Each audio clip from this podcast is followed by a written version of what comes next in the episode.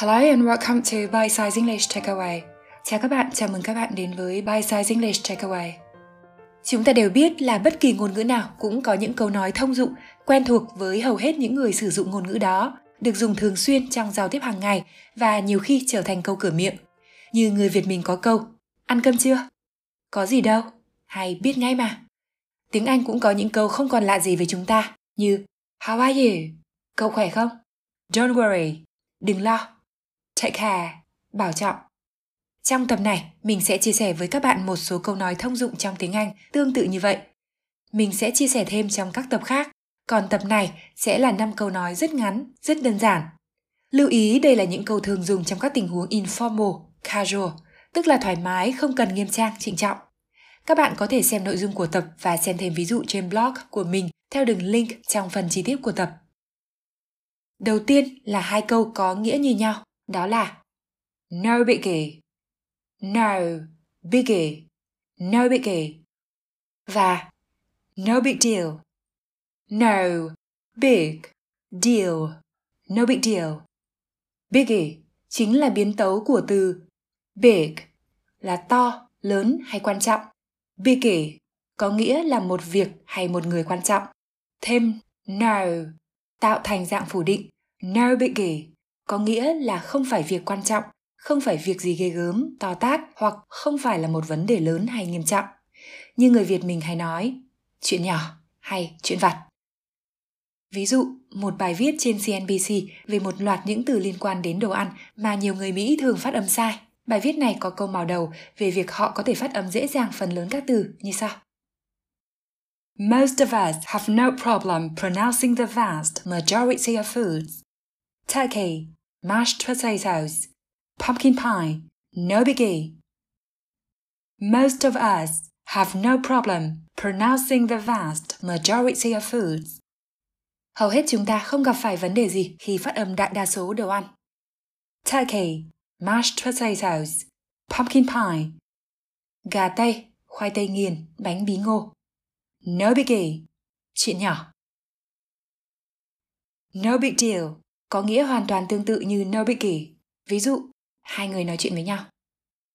Sorry I'm late. No big deal, we have plenty of time. Sorry I'm late. Xin lỗi mình đến muộn. No big deal, we have plenty of time. Chuyện nhỏ, chúng ta còn khối thời gian. Tiếp theo, chúng ta có I'm on it. I'm on it. I'm on it. À, I'm on it. Hay đôi khi nói ngắn gọn, casual thoải mái hơn là on it. Được dùng với ý là việc cần làm đang được xử lý rồi. I'm on it. Tôi đang làm rồi, tôi đang xử lý rồi. Hoặc tùy vào tình huống cụ thể, có thể hiểu là sẽ xử lý, bắt tay vào làm ngay lập tức, thường là ở vào thời điểm nói. I'm on it. On it. Tôi làm ngay đây. Ví dụ, hai người nói với nhau. We have to get this done today. No worries, I'm on it. We have to get this done today. Chúng ta phải làm xong việc này hôm nay. No worries, I'm on it. Đừng lo, tôi đang xử lý rồi. Ví dụ một màu đối thoại khác. Can you check if my appointment with them is confirmed? On it. Can you check if my appointment with them is confirmed? Cậu có thể kiểm tra xem cuộc hẹn của mình với họ đã xác nhận hay chưa được không? On it. Làm liền đây, làm ngay và luôn đây. Tiếp theo, chúng ta có fair enough.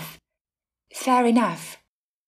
Fair trong trường hợp này có nghĩa là hợp lý, có thể chấp nhận được. Fair enough có thể dùng để thể hiện sự đồng tình rằng bạn thấy một điều là hợp tình, hợp lý hoặc có thể chấp nhận được. Theo cách nói của người Việt mình là có lý, hợp lý. Fair enough.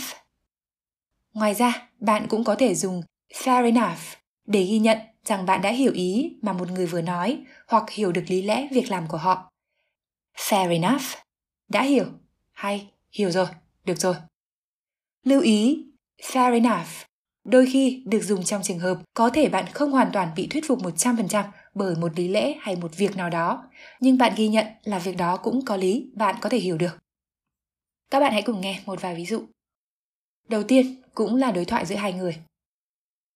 He's good, but we need someone more experienced. Fair enough. He's good. Cậu ấy được đấy.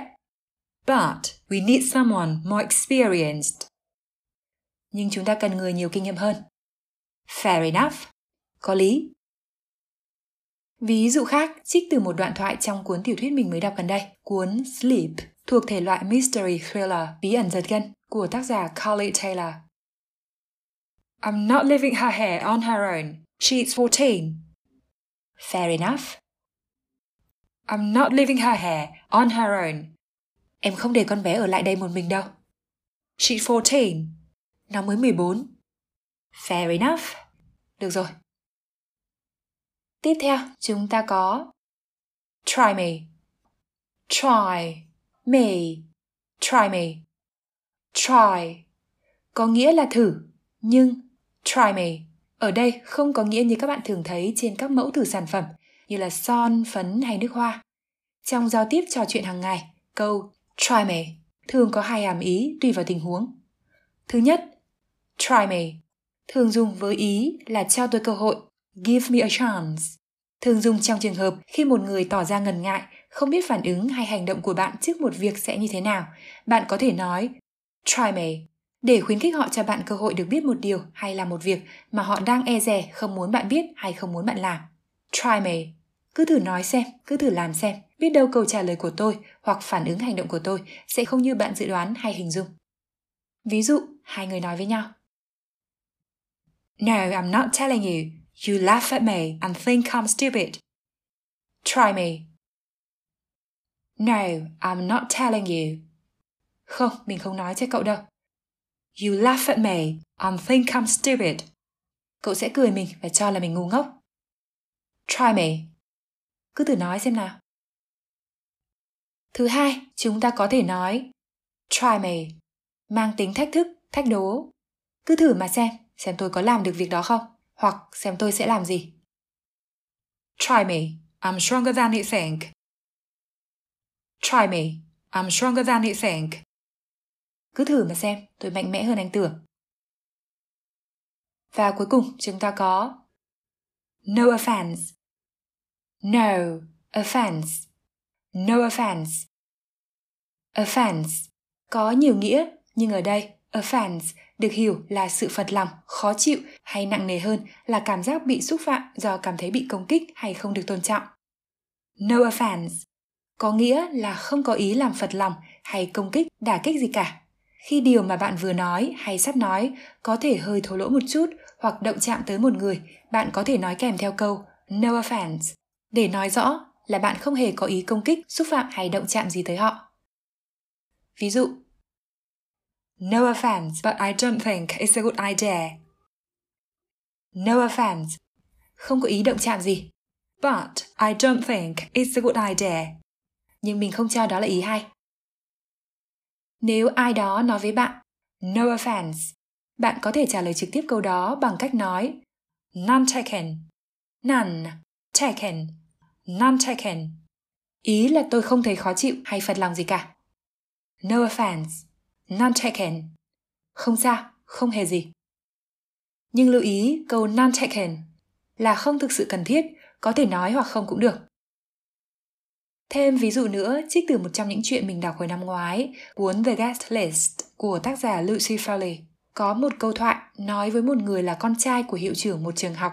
Câu này có ý chê bai trường đó. I definitely wouldn't send my own kids there. No offense to your dad. I definitely wouldn't send my own kids there. Mình chắc chắn sẽ không cho con theo học ở đó. No offense to your dad. Không có ý xúc phạm bố cậu gì đâu. Và ví dụ này cũng khép lại tập hôm nay tại đây. Các bạn có thể xem lại nội dung của tập và xem thêm ví dụ trên blog của mình theo đường link trong phần giới thiệu chi tiết của tập. Cảm ơn các bạn đã lắng nghe. Take care and have a good one.